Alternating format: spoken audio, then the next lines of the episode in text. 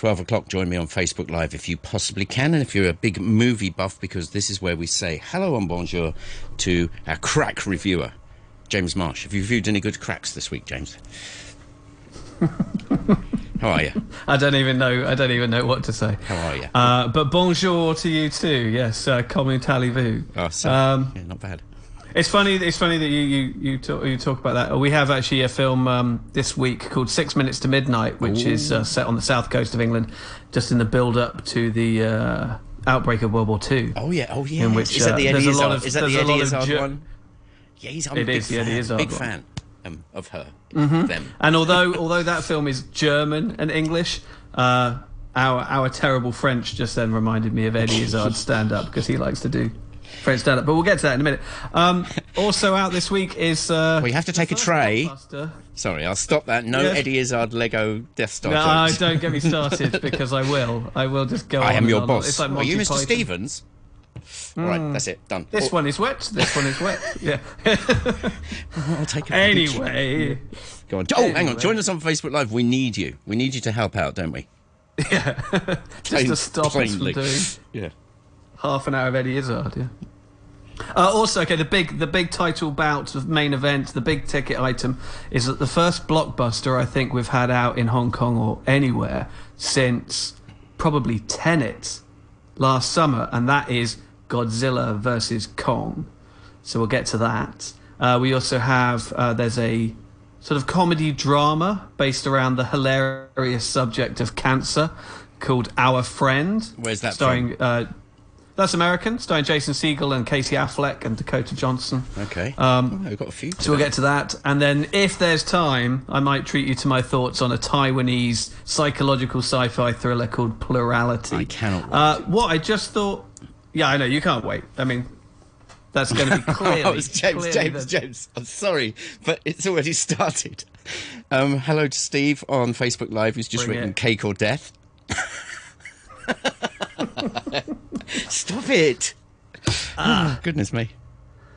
We've had a run on the cake. I might have to. Ban- I might have to ban Steve and me. I might have to ban me. So before that, I thought you know it's it's award season, so I thought I'd just do a quick little update on where we're all at with the with the awards and what's happening. Oscars obviously in full swing. Oscar nominations are out and they're due at the end of April. Um, everything obviously happening a little bit later than in previous years. Yeah. Uh, so we have had a couple of the major Guild Award results, which are always very good indicators of what to expect come Oscar time. We've had the Writers Guild Awards, uh, and that was uh, it was surprising. Um, promising Young Woman, Emerald Fennell, promising one for Promising Young Woman for Best Original Screenplay, Right. Which I'm very excited about because that's my pick so far for Best in, uh, Original Screenplay at the Oscars. Uh, her main competition there seems to be Aaron Sorkin for um, The Trial of the Chicago Seven. But she won for that, so that's great. Uh, and then in Best Adapted Screenplay, I think it's quite quite surprising, but it just shows how much su- su- political or otherwise support there is behind this film and its subject matter.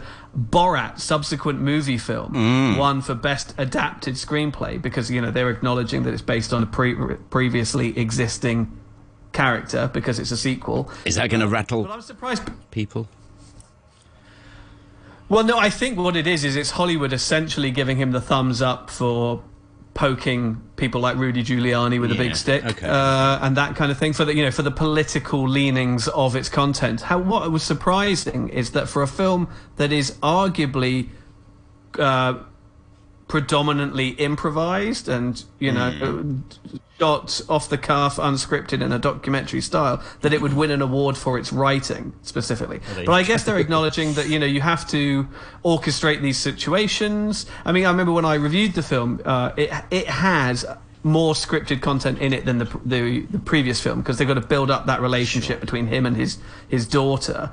And I felt those were actually the weaker parts of the film, and that Oh wow! what you go to a Borat film for are those, uh, you know, real in inverted commas moments.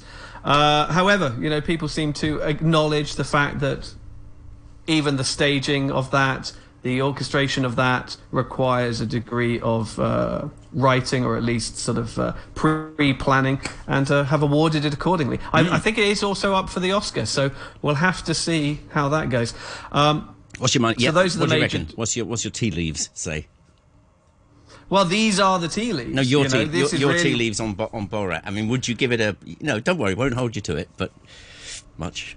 Yeah, no, I'm su- I'm surprised, quite frankly, when it's up against some strong competition uh, in adapted screenplay category for the Oscars. I mean, it's up against Nomadland. Yeah. Uh, I'm trying to think off the top of my head what else it's up against, but you know, I was surprised because it is, you know, largely improvisational, but nevertheless, it's winning and momentum does seem to build.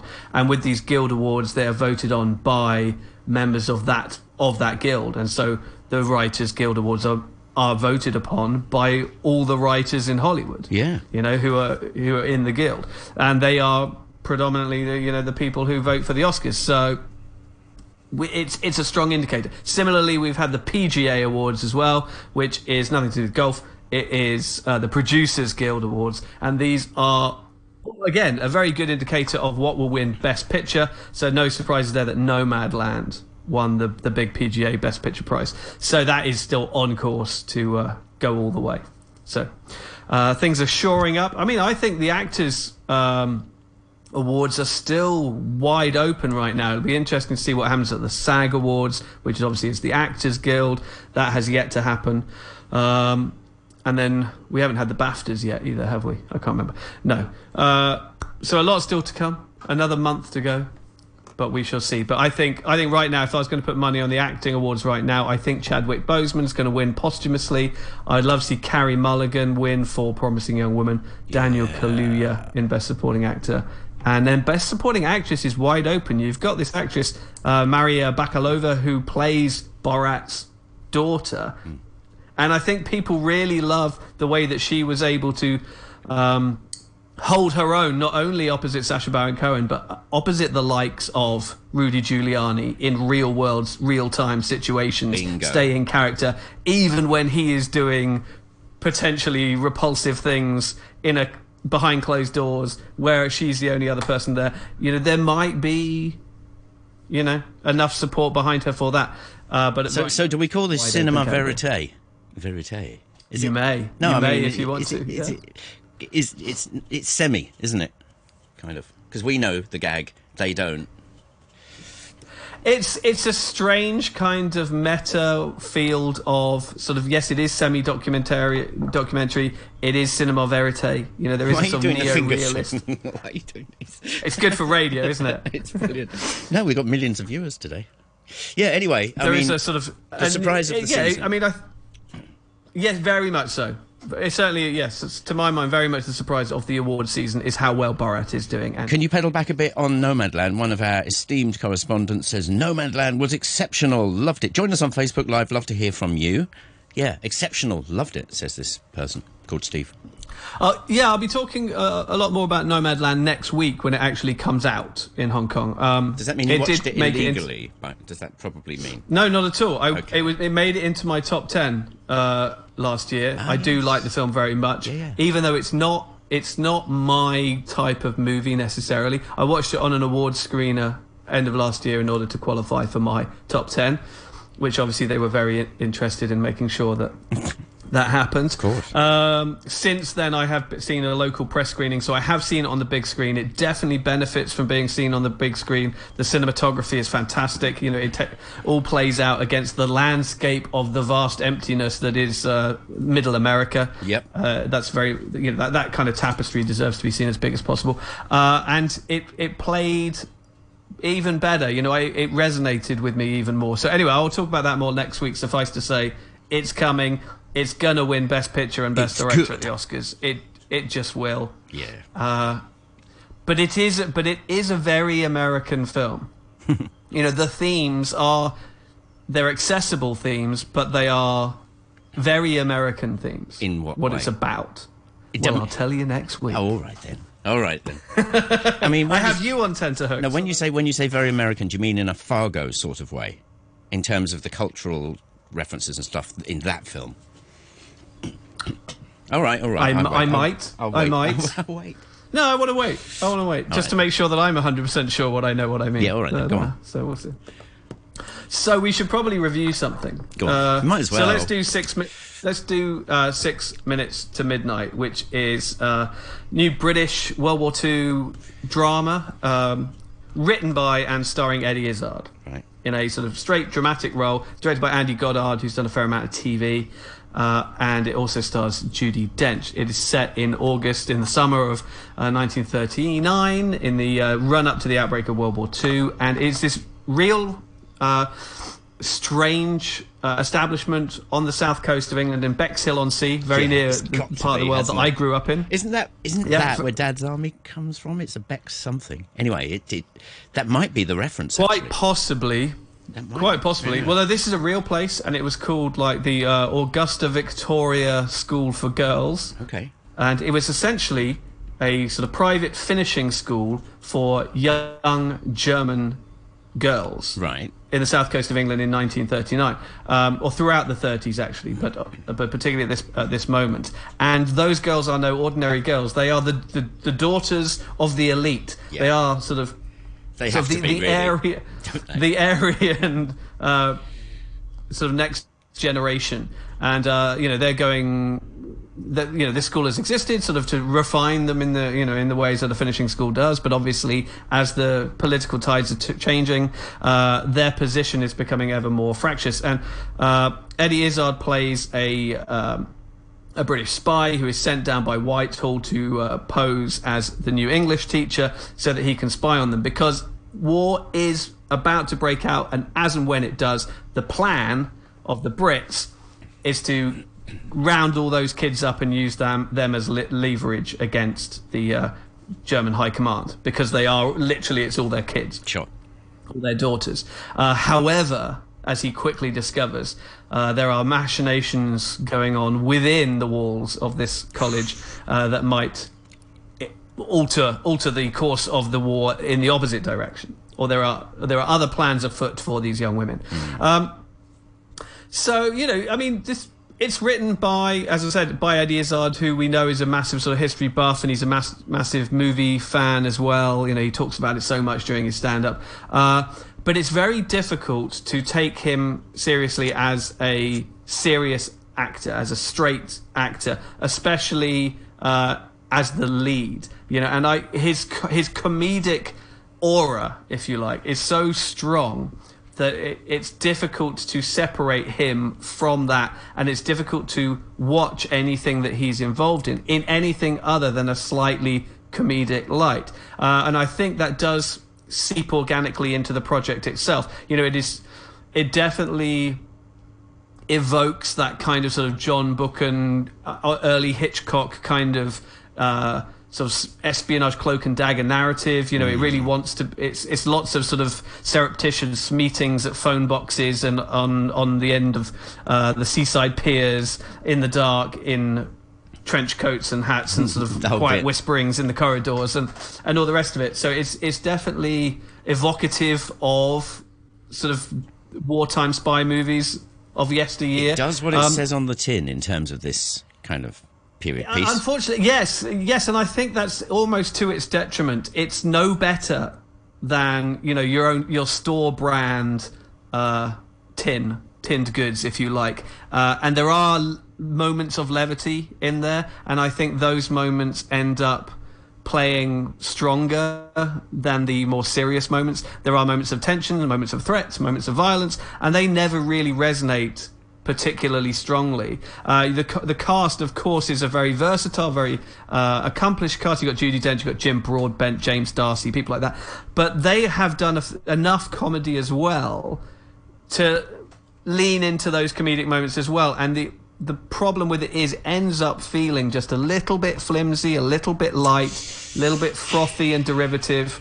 So you never quite you never quite take it as seriously as I think it wants to be taken. Did you did you think at any stage of the viewing about their finest? The movie. Oh, actually, no. No, I know the film you mean. Um, and it is, it wants to be taken more seriously than that, for sure. Um, but there, but unfortunately, it is probably it probably does land about at about the same pitch and about the same tone as that. That was So it's not bad. It's it's um, immediately disposable. I think Eddie Izzard fans will just come to it with a bit of a shrug. You know, there there is that Eddie Izzard sketch where he criticizes British cinema compared with Hollywood cinema as something that you just really struggle to eat popcorn to, and you just sit there and you just kind of go, uh, um, okay, and I'm bored. And unfortunately, his movie is a bit like that. All right, we've got about a minute before the news. If you want to carry on on this afterwards, by all means do. I want to say hello to Chris, who says cultural appropriation of Bexhill culture by the Welsh. He says, I don't think a single shot was filmed in Bexhill. He says, Eddie Izzard grew up in Bexhill, and there is no pier in Bexhill. So there you go. Yeah, I mean, because I was I uh, in the opening credits, you get a lot of sort of seaside sequences before they've actually sort of stated where it's set, and I was like, okay, this looks a bit like Brighton, which is where I grew up, because you've got the Pebble Beaches, you've got the Pebble Beach, you've got the beach huts, you've got the pier, and then it says it's Bexhill, and I I'm not sure that I've actually ever been to Bexhill. I know it's close by, it's between kind of Hastings and Eastbourne, uh, but I don't know that I've ever actually been there.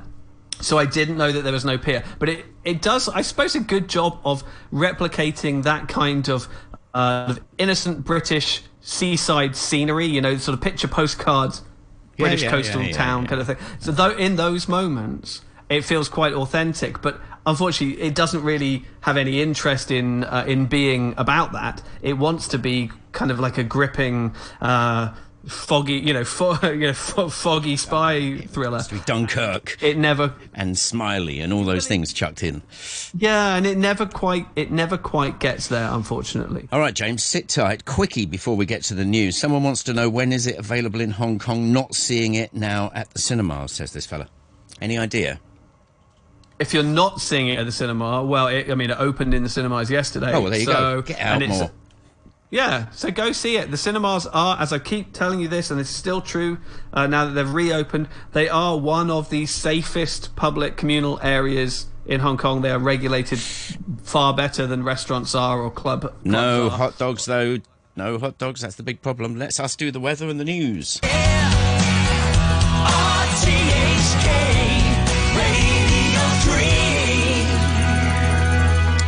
So, join us on Facebook Live if you want to chip in. Always lovely to hear from you during Marshy Movie Time. Steve, good afternoon. Stephen, this is rather. He says, after hearing your review on Raya and the Last Dragon, Raya, Raya and the Last Dragon, uh, I took the family and we all loved every bit of it. One of the best cartoons in a long time for me.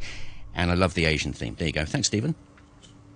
Excellent. Yeah, Raya and the Last Dragon is a, a very strong uh, Disney, essentially Disney princess movie, uh, with great, you know, great use of sort of its Asian locations and, and Asian Southeast Asian mythology, and it's got really funny, really adept uh, voice cast who are all Asian American actors as well. So Brilliant. that's Next. ticks all the boxes and actually ends up being good too. All right, moving on, moving on. Okay, so the let's go to the to the big ticket. It's Godzilla versus Kong. So I think this is now officially the 36th Godzilla movie, uh, if you count all of the Toho mo- movies from Japan. Uh, it's the fourth in Legendary's uh, MonsterVerse, as they're calling it. Oh, We yeah. started with um, Gareth Edwards' uh, Godzilla, then you had Kong Skull Island, which was actually set in the 70s. Then you had Godzilla King of the Monsters a couple of years ago, and now we come to Godzilla versus Kong, directed this time by Adam Wingard. Right. Uh, so, okay, the story, just to set it up, very simple, set in the present day. There is a company,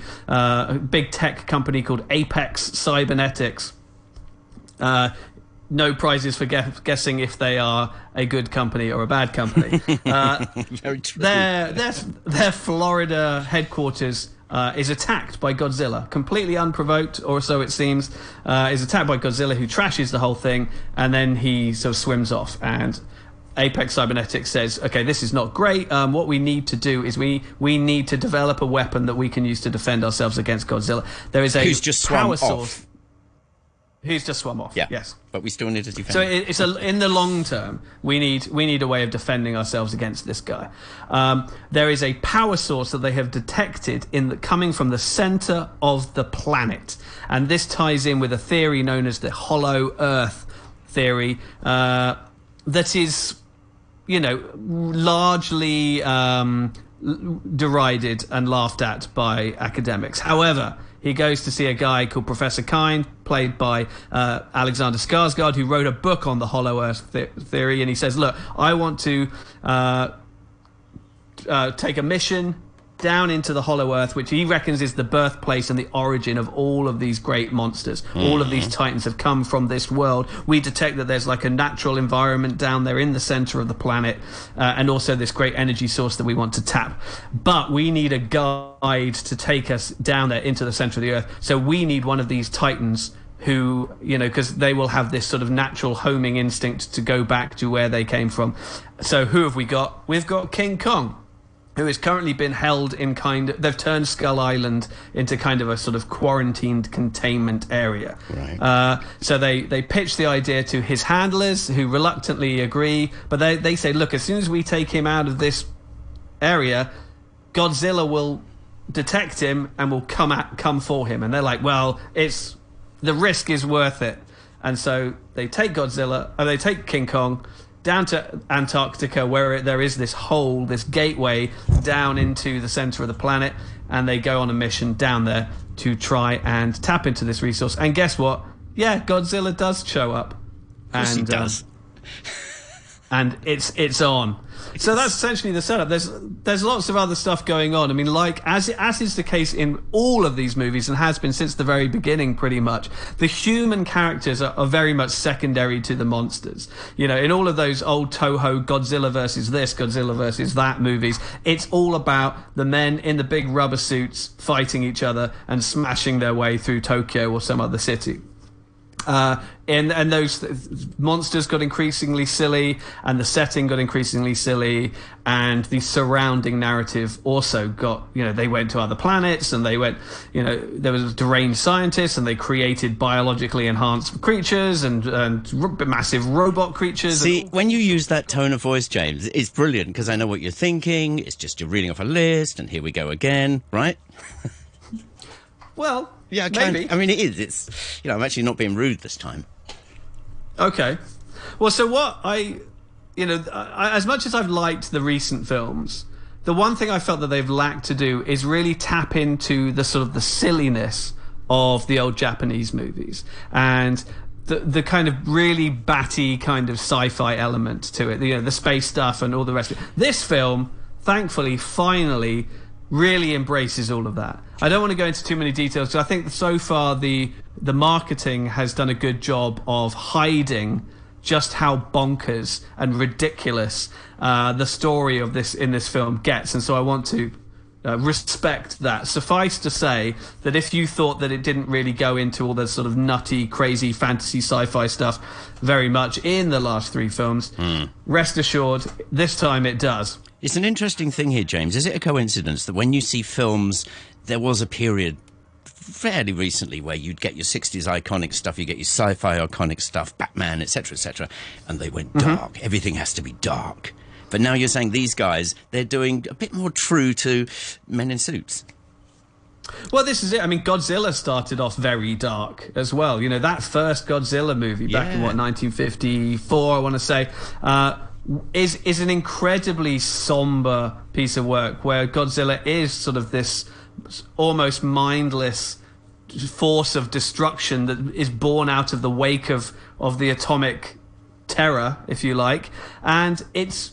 It, that is about the only film that does have good human characters and real human drama, you know, where there are real stakes and real lives on the line. By the time you got to uh, just a couple of films in, uh, it's you know Godzilla's got a kid and he's bouncing up and down and he's flying around on his on his tail, and they they increasingly skewed towards a younger childlike audience. Now back and forth over the years, they have really sort of yo-yoed between finding where the demographic for Godzilla And the whole scientific thing about Godzilla's kids. Or do we just take that as a given?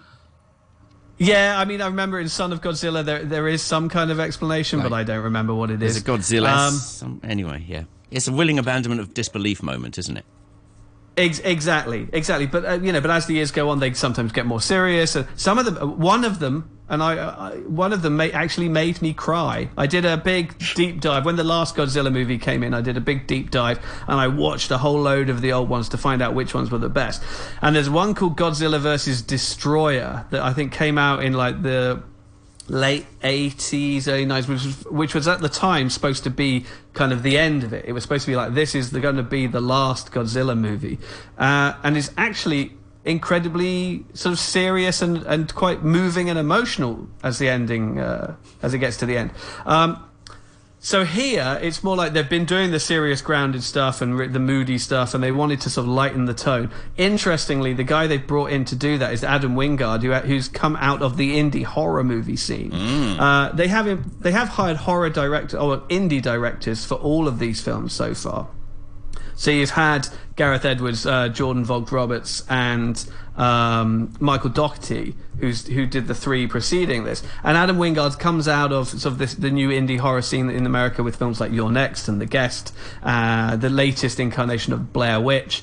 Uh, so this is his first big scale epic, but I think he really embraces it. He understands what the audience wants to see, why audiences are attracted to Godzilla movies, and what a movie entitled Godzilla vs Kong should be about. And what that should be about are epic, big scale fight sequences between these massive monsters. That's now, the, the- last that's the film, thing, King, the last film. King of the Monsters had a lot of that, but it was always set at night in the rain with lots of shaky cameras, and you, it was criticized. You couldn't really see what was going on. This one, you've got entire action set pieces that take place in broad daylight in the middle of the ocean, and most specifically, take place in Hong Kong the whole of the third act of the film takes place on and around Hong Kong harbour front. So there's massive dust ups, and the big finale is just a massive scrap in Admiralty. And um, so local fans should be entertained by that. Um, so for me, this was a this was a surprisingly entertaining return to form that fully acknowledges these movies are a about massive monsters hitting each other, and that's what you're paying to see. But also, they could come out of a world of uh, envelope pushing, but silly, family friendly, sci fi nonsense. Done well. And done well, you know, yeah. And this is not. This is exactly that. It's big, loud nonsense, but done very well. Brilliant. One more, two more. What you got? Okay, let's do one more. Otherwise, I'm going to tire myself out. Uh, so, our our friend is an American drama from Gabriela Copper- Cowperthwaite uh, that's based on a an Esquire magazine article called "The Friend" by a journalist called Matthew Teague, which was based on his own experiences when. Um, his wife was diagnosed with cancer. He had two young daughters, and he realized that he had been sort of out of the picture so much, sort of traveling to war zones around the world. He'd been to Afghanistan and Iraq and all these places, reporting from the front lines. And he really was kind of out of touch with his own family. Yeah. Uh, and now, when his his wife and his daughters really needed him to be there and be at home, he realized, okay, I can't do this on my own. And their their mutual kind of best friend, a guy called Dane, played here by Jason Segel, sort of just steps up and he sort of puts his he he was he's kind of a bit of a slacker, a bit of a loser kind of guy. Never really has a successful job, doesn't really have a re- successful relationship, not a lot going on. And in any other situation, you'd be like, this is a, this guy's a deadbeat, and he's kind of like. Uh, just excess baggage. But he steps in and says, "You know what? I don't have anything else going on. I will. I'll come and stay for a couple of weeks just to help you get through this rough patch." And he ended up staying and then becoming sort of part of the family for years. Uh, and sort of inserting himself as a buffer between uh, Matthew and his and his wife, uh, as you know, Nicole, as things get rough, looking after the kids, doing the school runs, making the food, uh, at a time when they really needed it. Now, this is kind of the kind of overly okay. Let me get this. Let me say this right. This kind of sort of unashamedly earnest filmmaking is really difficult to pitch right, and is and it really sort of opens it up uh, to just taking a kicking from the critics. Basically, you know, it it asks a lot. It's incredibly vulnerable. It's incredibly sort of well-meaning, and there are moments of comedy. I mean, Jason Segel is a very accomplished comedian actor and improviser and what have you. You know, people were he he's the one that uh, sort of resuscitated the Muppets uh, about ten years ago. and he came out of Judd Apatow's sort of stable of uh, improvisational comedy. Uh, so he does bring levity to the situation, but also to the film. Uh, but it doesn't in any way sort of treat cancer lightly or dismissively, but it wants to approach it from a different angle. This isn't a film about a woman succumbing to cancer Yeah. and about the suffering she goes through. This is a story about, you know, someone who stepped into the breach and helped a family through a very difficult period. And I thought it was actually done incredibly well. I was expecting it to be, you know, very cheesy, very sentimental, very grating, overly overly self-important. How's the realism on this one? I mean, what I'm thinking here is it's trying to say this does happen to people, and this is what happens around them.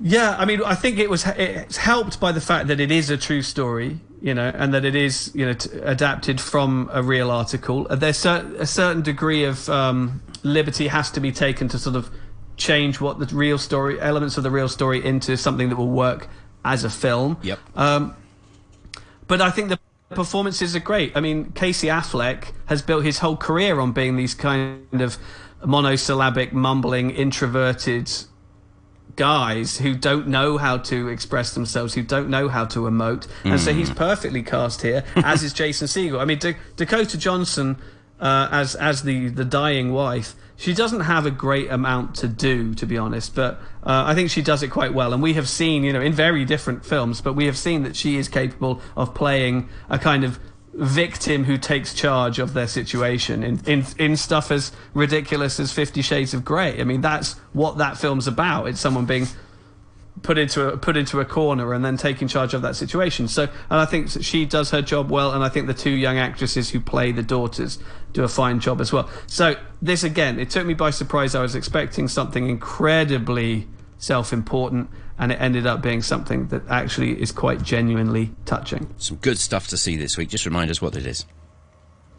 Okay, so that is called Our Friend. Uh, there's also Godzilla versus Kong and Six Minutes to Midnight. Nice one, James. We'll do it all over again next week. Have yourself a lovely weekend and next week. Bye bye for now. See ya. You too. Bye.